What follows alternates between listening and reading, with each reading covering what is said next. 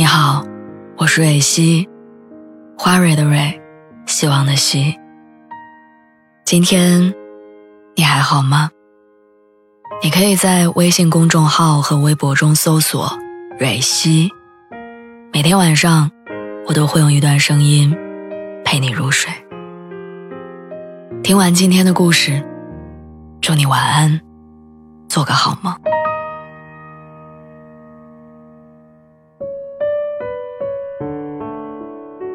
韩剧《请回答一九八八》里面，德善奶奶去世之后，还没有从悲痛中走出来的德善爸爸，万年又丧母的崔泽，什么时候最想念妈妈？崔泽回答说：“我每天都想妈妈。”以前总听人们说，所有放不下的、忘不了的，时间会通通帮你消化。于是你单纯的相信，只要时间够长。那些横亘在心里的情绪都会慢慢消失。这话没说错。那些分手之后放不下、舍不得的情绪，用时间洗涤之后，统统变成再见时相视一笑的和解。那些以为跨不过去、要了老命的坎坷，也因为时间赋予的成熟跟老练，变成不值一提的小事儿。你看。时间多神奇，总能让过不去的过去，让放不下的放下，让忘不掉的变成回忆，让经历过狂风暴雨的心，终于变得波澜不惊。所以，还有什么东西是不会被时间侵蚀的吗？而你又见过吗？撒贝宁在综艺节目里回忆起自己双胞胎孩子出生时候的场景，他拿起手机发出的第一条微信。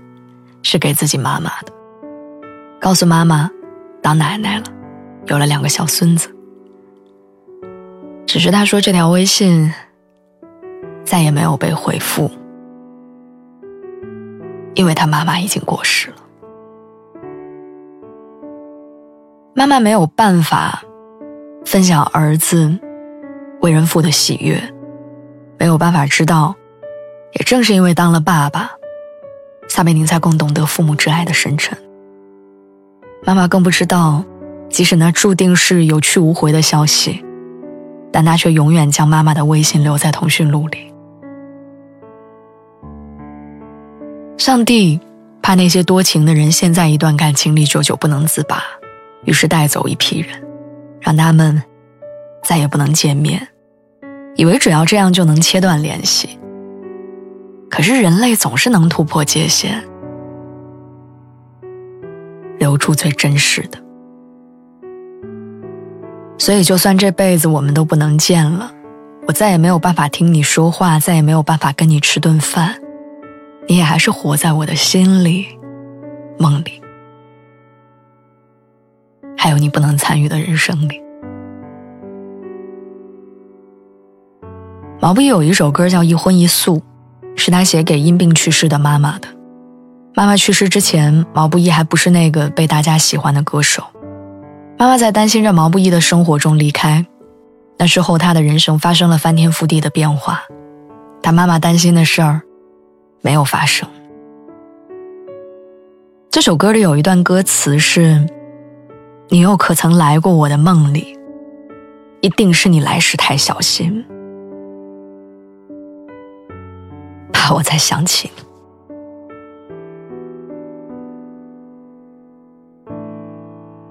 不善言辞的毛不易，用最温柔的方式表达着对妈妈的想念。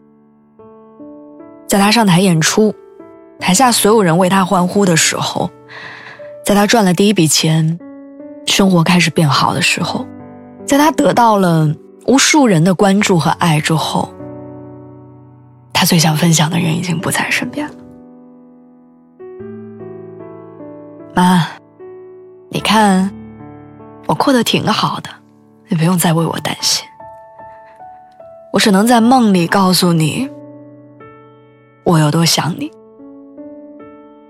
如果你也想我，你能不能来梦里看看我？几天前的一个早晨，我早起在家健身，拉开窗帘的一瞬间，东边太阳刚刚升起不久，照着远处的高楼，闪着金光。我脑海里突然想起了我去世五年的外婆。你一定觉得这都哪儿跟哪儿啊？平淡无奇的早晨，什么都没有发生，我就想到了故去的人。可是经历过亲人离开的人一定明白，思念不是发生在某些特定的瞬间的，而是很多你意料不到的时刻。在那个平淡无奇的早晨，只是因为阳光很好，我就很想他，想他如果能看到这么好的阳光该多好。他离开五年多了，时间不长不短。长到这五年，我读完了大学，离开家乡，来到北京工作。长到我认识了很多朋友，拥有了很多快乐的时光，也在计划着恋爱结婚。但有时候又觉得很短，短到我还能记得清楚我最后跟他一次见面的样子，我还能一字一句的复述他对我说的最后一句话。短到我觉得时间根本没有冲散关于失去他的任何情绪。我一想到他，心里还是一抽一抽的难过。主持人李咏去世两周年的时候，他的妻子哈文发了一条简短的微博，他说：“给时光以生命，而不是给生命以时光。”和亲人的分别就像是得了一场慢性病。你觉得你还行，你能承受，却在每一个变天的季节里，身体隐隐作痛。你才发现亲人的离开一直在进行。我不是今天突然想起你，也不是因为到了年末才想你，更不是因为要吃年夜饭，到了清明节才会想你。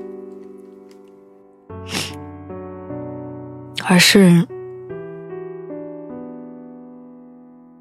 我从来没有忘记你，也根本不想忘了你。